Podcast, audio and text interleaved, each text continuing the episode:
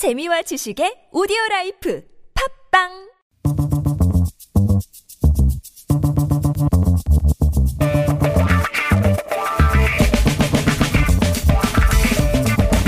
매일매일 똑같은 하루하루 지루한 일상에서 벗어나서 잠깐 영화 속으로 도망쳐 볼까요? 김송희의 영화 엔 스타.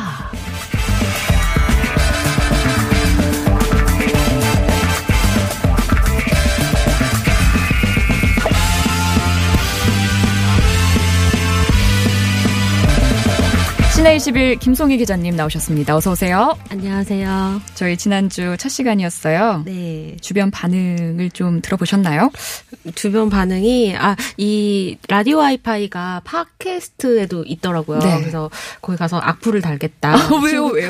제가 잘못 살아왔나 봐요. 왜 악플을 단다는 거죠? 도대체? 친구들이 뭐 악플 달겠다, 잘해라, 이러면서.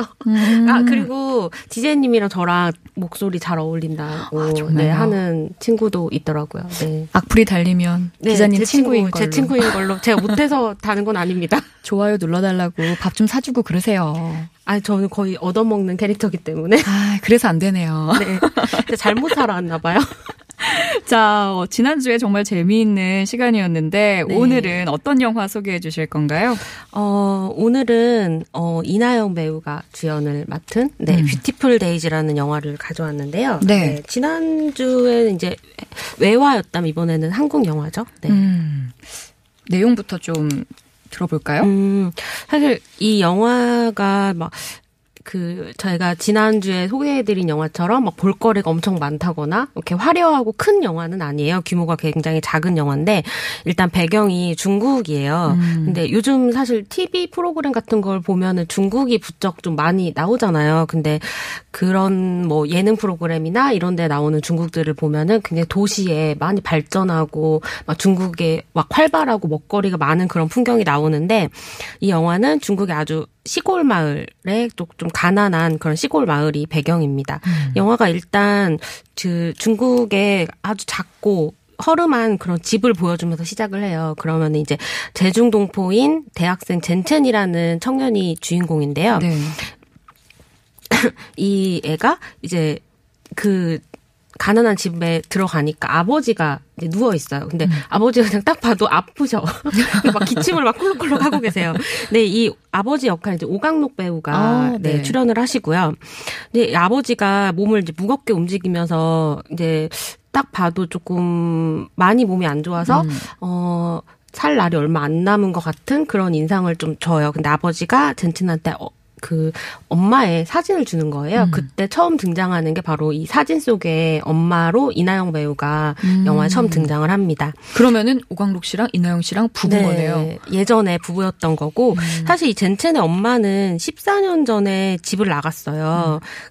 이 엄마가 14년 전에 이유도 없이 아이랑 아버지를 두고 집을 나갔기 때문에 이제 엄마에 대한 감정이 이 아이는 좋지가 않죠, 당연히. 지금은 대학생이 됐는데 아버지가 죽기 전에 엄마를 마지막으로 보고 싶다. 그래서 서울에 있는 엄마를 찾으러 가면서 이 영화가 시작을 합니다. 근데 중국이 배경이라고 말씀을 해주셨는데 실제로 촬영한 게 중국이 아니에요? 네, 실제로는 영화를 거의 이제 중국에서는 찍지 못했고요. 이게 저예산 영화다 보니까 중국 현지 로케가 어려운 것도 있었고 이제 아무래도 탈북자들의 상황이나 중국의 어떤 환경을 좀 긍정적으로 보여주는 영화가 아니다 보니까 중국에서 촬영하기가 쉽지가 않았다고 해요. 그래서 어쩔 수 없이 경기도 파주 세트장에서 촬영을 했는데 사실 영화를 좀 먼저 보시고 중국에서 안 찍었다는 걸 아시면 되게 놀라실 정도로 저기가 중국이 아니었어? 할 정도로 굉장히 미술이 구현이 잘 되어 있어요. 돈을 많이 들여서 막 세트를 지은 건 아니지만 아주 소규모의 집이나 공간 같은 것들을 중국의 가난한 농가의 풍경을 아주 잘 그려냈어요. 가난, 아픔, 병, 탈북민 이야기, 이런, 지금 듣기만 해도 분위기가 상당히 무거울 것 같긴 한데요. 네. 이 영화가 좀 연결이 돼 있는 게 이 영화 를 만드신 윤재호 감독의 다큐멘터리 마담 비라는 영화인데요.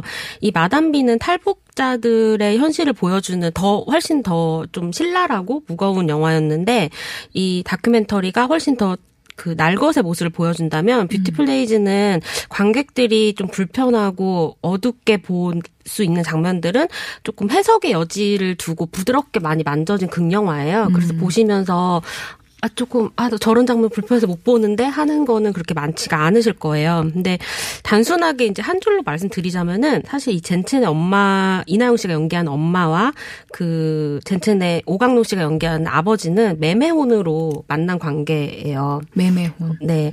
사실 이제 탈북민들 중에서 브로커들을 통해서 중국으로 건너갔을 때 빚이 좀 생기잖아요. 네. 그래서 그 빚을 갚기 위해서 이제 매매혼을 한 건데 그런 상황에서 젠첸이라는 아이가 태어난 거고 이런 상황들을 굉장히 무겁게 보여줄 수가 있는데 영화를 보고 있으면은 너무 어둡고 무거워서 좀 못 보겠다 하는 장면들은 많지 않고 일단 이 이나영 씨 캐릭터인 엄마 역할에 좀 매력을 느끼고 따라가시다 보면은 저 여자가 왜 저런 행동을 하는 것일까 하면서 좀 비밀스러운 부분이 있어요. 그리고 영화가 15년 전과 현재를 왔다 갔다 하면서 보여주기 때문에 그런 미스터리 구조를 조금 따라가다 보면은 더 이 캐릭터나 영화에 더 매력을 느낄 수 있을 것 같아요.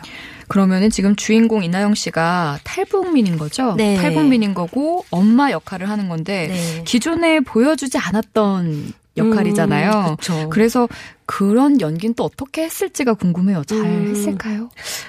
이나영 씨가 그리고 이 영화에서 10대 때부터 30대까지의 연기를 해요.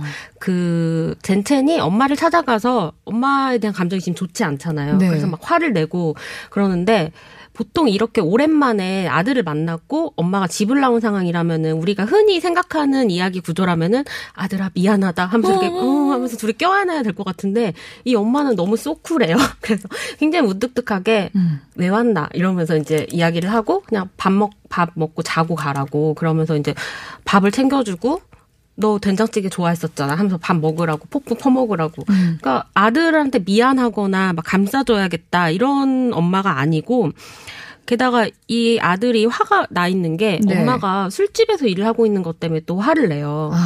서울에 왔던 엄마가 술집에서 일을 하고 있는 것 때문에 화를 내는데 네. 굉장히 당당하게 나는 지금 내가 할 수 있는 일을 하는 건데 뭐 어떠냐라고 하면서 아들한테 말을 하는데 이런 무뚝뚝한 표정들이 이나영 씨의 그 담담한 얼굴을 통해서 그려지는데 아 이나영 배우한테 저런 얼굴이 있었구나 라면서 좀 새로운 발견을 하실 수 있을 것 같고 그리고 이나영 배우 하면 우리가 엄마라는 이미지가 그렇게 많은 배우는 아니잖아요. 그쵸. 근데 이 영화도 일단 엄마와 아들의 관계로 시작을 하지만 결국은 우리가 이 한 여자의 인생과 이 여자를 이해하게 되는 구조를 따라가게 되거든요.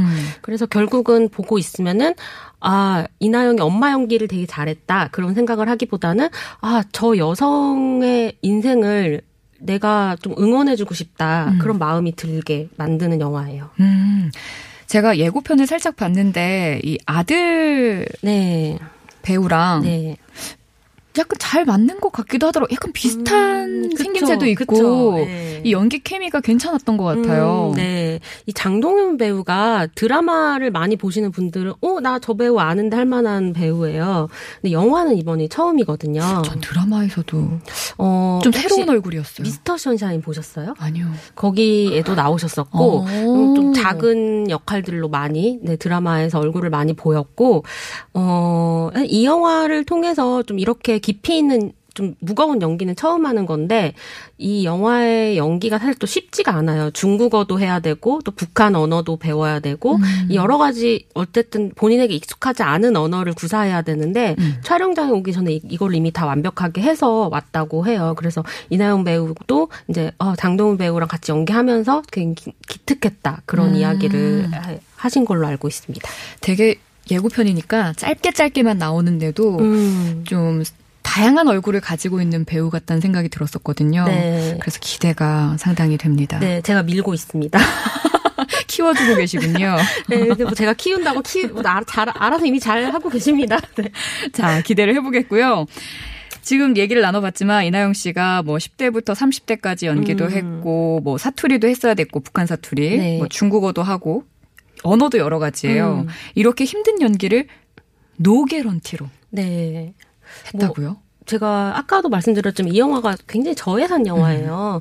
그래서 오히려 이 영화의 대본을 보고 아, 이 역할을 하고 싶다라는 생각이 들어서 또 선뜻 참여도 하셨고 또 본인의 그 개런티를 다 챙겨 이렇게 받는 것보다 영화에 더 투자를 해서 영화의 완성도를 높이고 싶었다라고 얘기도 하셨는데 일단 이런 게 좀 이슈가 되는 거를 굉장히 창피해 하시더라고요. 아, 또 그런 예쁜 마음씨. 우리 같았으면 자랑했지. 그럼요. 지금 SNS 다 썼지. 당연하죠. 내가 나 이거 그냥 출연한다.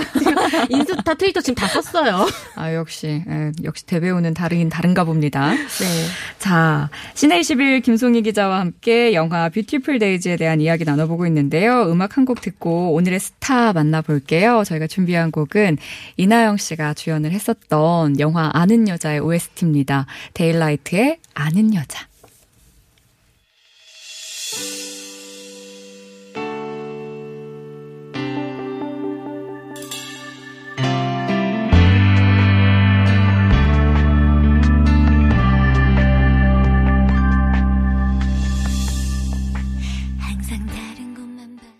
데일라이트의 아는 여자였습니다. 영화보다 더 빛을 봤었던 노래죠. 진짜 오랫동안 사랑받았던 곡이었고요. 라디오 와이파이 오늘은 시내21 김송희 기자와 함께 영화 뷰티풀 데이즈에 대한 이야기 나누고 있는데요. 1156번님이요. 오늘은 요점만 간략히 시간 분배 엄수 이렇게 문자가 왔어요. 지난주에 들으셨군요. 네, 아 지난주에 제가 거의 마지막에 나의 에디 레드맨 얘기를 그렇게 못했다니. 제가 그날 밤에 이불 속에서 정말 발차기를 했어요. 그 시간에 설명해 주셨어도 됐는데 계속 아, 이 얘기해야 되는데 이러고 네. 가셨어. 이게 뭔가 제가 아직 베테랑이 못 된 거죠. 네. 아, 아니에요. 저희가. 근데 저 지난주 방송을 이제 저도 좀 모니터링 하려고 들었는데 네. 왜 디제이님 저 안 끊어주셨죠? 첫날이라. 네. 그냥. 이렇게 남 탓을 해봅니다. 아니, 제 탓이었어요. 처음에 우리가 인사를 너무 과하게 했고, 네. 그리고 제가 이제 첫날이라 이제 맞춰보느라고 그냥 많이 끊지 않았어요. 발 밟을 걸. 아. 그죠? 발 밟아달라고 오늘 했는데. 밟아주세요. 근데 너무 굽이 높은 걸 신으신 거 아니에요? 일부러 준비했습니다. 지금도 시간이 가고 있다고 빨리 하라고. 아, 네. 자, 오늘의 스타 이야기 나눠볼게요. 오늘의 스타는?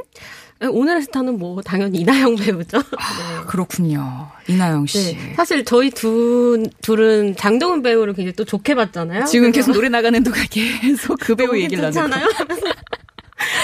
그랬는데 사실 네.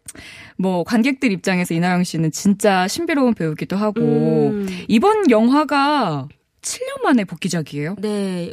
뭐, 그, 하울링이 이전에 했었던 영화 중에는 마지막 영화인데, 6년? 7년 만이라고 볼 수 있을 것 같아요. 근데, 디제이님은 이나영이란 이름 딱 들으면 어떤 이미지가 떠오르세요? 순백의. 아, 그래요? 빛 같은 느낌? 아. 신비로운. 그 하얀 커튼에 가려진 느낌? 아, 그 예. 광고 이미지 아니에요? 그러네요. 아, 강했어요, 네. 예. 근데, 이렇게 딱 물어보면은 많은 분들이 좀 신비로운 이미지 아니면 4차원의 약간 외계인 같은 그런 맞아요. 이미지를 많이 얘기하실 것 같아요. 그 외모에서 주는 어떤 이미지라는 게 굉장히 배우는 큰데 이나영 배우는 좀 다른 차원에서 넘어온 것 같은 좀 비현실적인 느낌이 있잖아요. 매사에 좀 무심할 것 같고 좀 조용하고 낯설 것 맞아요. 같고 약간 현실에 발붙이지 않고 있을 것 같은 그런 느낌이 있는데 그래서 필모그래피 같은 거를 좀 보면은 다른 한국 여배우들이 좀 흔히 해왔던 로맨스 코미디의 여자 주인공 이런 역할을 또 많이 하시질 않았어요. 좀 독특한 캐릭터 많이 하시죠.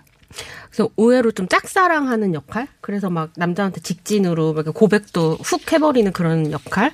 오히려 뭐 아주 큰 바지? 큰 셔츠같이 좀 통이 큰 옷을 입고 느슨하게 막 터벅터벅 걸어갈 것 같은 그런 좀 무심하고 털털한 역할도 좀 많이 하셨거든요. 근데 이나영 배우가 이렇게 6년, 7년 정도 작품을 쉰 게 어떻게 보면은 좀 자기한테 맞는 시나리오? 그리고 끌릴 만한 역할? 아, 이거 진짜 내가 꼭 해야겠다라고 생각할 만한 배역이 그동안 많지 않았기 때문이기도 할 것 같아요. 그 뭐, 여배우가 남자 배우의 어떤 보조 역할을 하지 않고 자기가 중심이 돼서 끌고 갈 만한 시나리오가 좀 많지 않기도 하고. 그리고 제가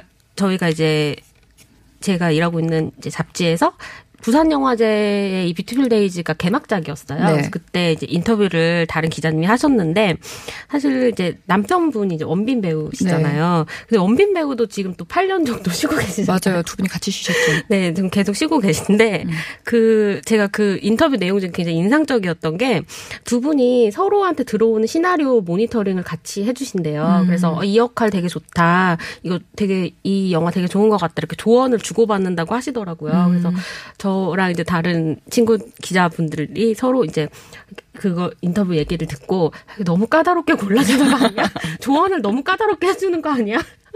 그러다 보니까 이렇게 못하고 있는 게 아닌가 하는 그런 우스갯소리를 했던 게 기억이 납니다. 자, 이나영 씨가 출연한 영화들 어떤 작품들이 있었을까요?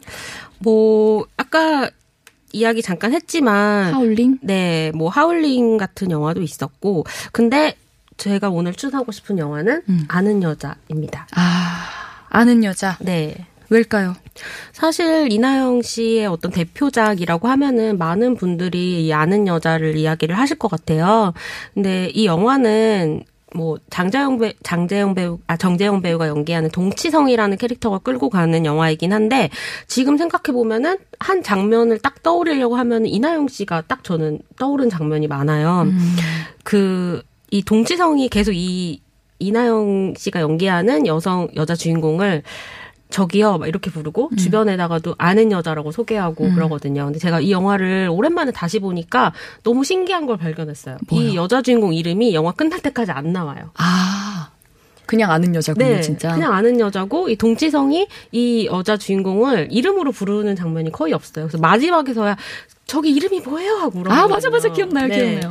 그게 이 영화의 좀 중요한 어떤 메인 테마이기도 했는데 이 동치성은 이제 기억하시는 분들도 있겠지만 야구 선수예요. 근데 여자친구한테 차인 날 시한부 선고를 받고 술에 너무 취해서 이제 그 들어간 술집에서 이나영 씨가 직원이었던 거예요. 그래서 이제 동치성 씨 술에 취한 동치성을 업고 여관에 갔어요. 그래서 깨어나니까 이 남자는 되게 어이가 없잖아요. 이거 처음 보는 여자가 나를 업고 여관에 왔으니까. 그래서 아니 나를 여기 어떻게 데려왔어요? 이렇게 물어보니까 이나영 씨가 연기하는 여자가 접어서 종이봉투에 넣어서요 라고 해요. 근데 이게 그냥 장난으로 하는 농담 같잖아요. 근데 다음에 나오는 장면에서 정말 남자를 접어서 봉투에 넣어서 업고 나오는 장면이 있어요. 그러니까 이 영화에서 어떤 기본적으로 코미디 영화인데 코믹을 주고 또 막 하고 이렇게 잔잔한 웃음을 주는 장면들이 이나영 씨가 끌고 나오는 장면들이 되게 많았던 것 같아요. 그 이나영 씨 원래 매력인 4차원 매력과 좀 맞닿는 부분이 많다. 뭐 이런 얘기신 거죠. 그리고 이나영 씨 얘기하면 약간 뒤에서 갑자기 훅 나타나서 엉뚱하게 놀래킬 것 같지 않아요? 맞아요. 네, 그런 이미지랑도 또 잘 어울리는 역할이었던 것 같아요. 오늘의 영화 뷰티풀 데이즈 그리고 오늘의 스타 이나영 씨까지 이야기를 나눠봤습니다. 다음 주도 기대가 됩니다. 다음 주에 만나요, 기자님. 아, 또 벌써 끝나요? 예. 너무 짧은데? 우리의 매력입니다. 다음 주에 뵙겠습니다. 고맙습니다. 네, 안녕히 계세요.